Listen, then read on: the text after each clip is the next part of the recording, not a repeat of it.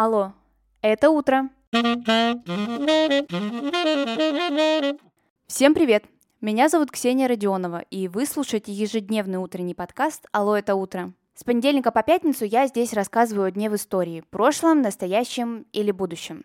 Смысл подкаста очень прост. Новый день, новая история. И сегодня это история про кинопремию «Оскар».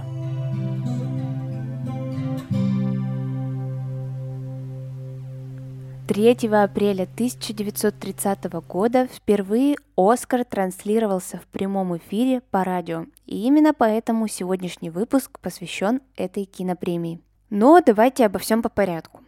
«Оскар» увидел свет в 1929 году, и через 7 лет нас ждет столетний юбилей. Я думаю, что это будет огромный праздник для всей киноиндустрии.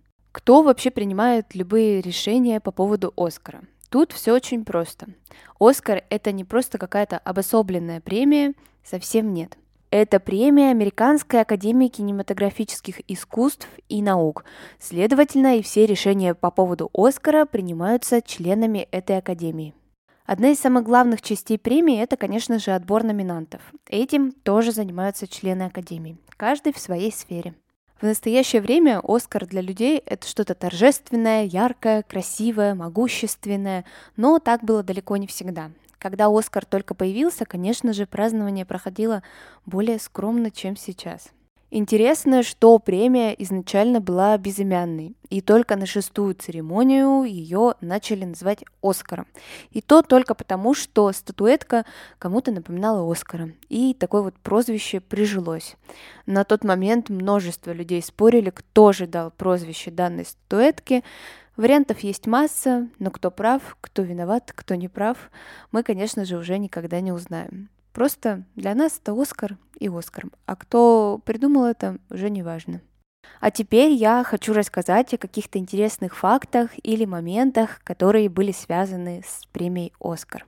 Когда я готовилась к этому выпуску, то я натыкалась на множество записей различных актеров, режиссеров, которые так или иначе были причастны к Оскару и какие-то смешные моменты с ними.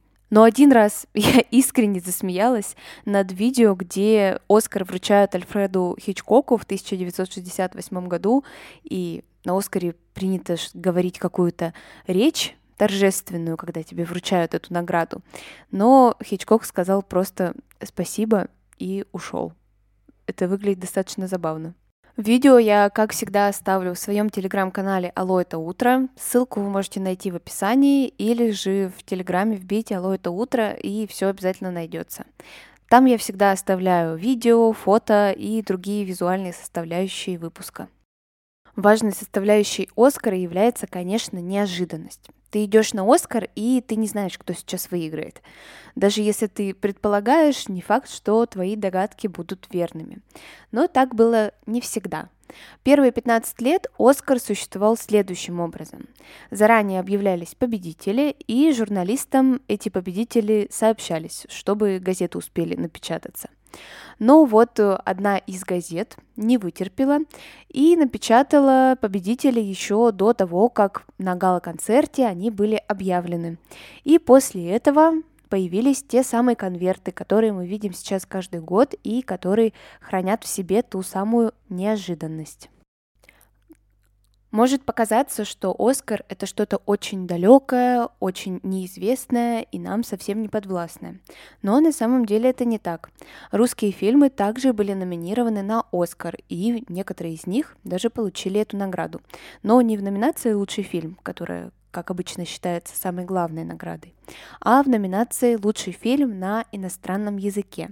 Самые известные фильмы из тех, которые Оскар все-таки получили, это «Москва слезам не верит» Владимира Меньшова и «Утомленные солнцем» Никиты Михалкова.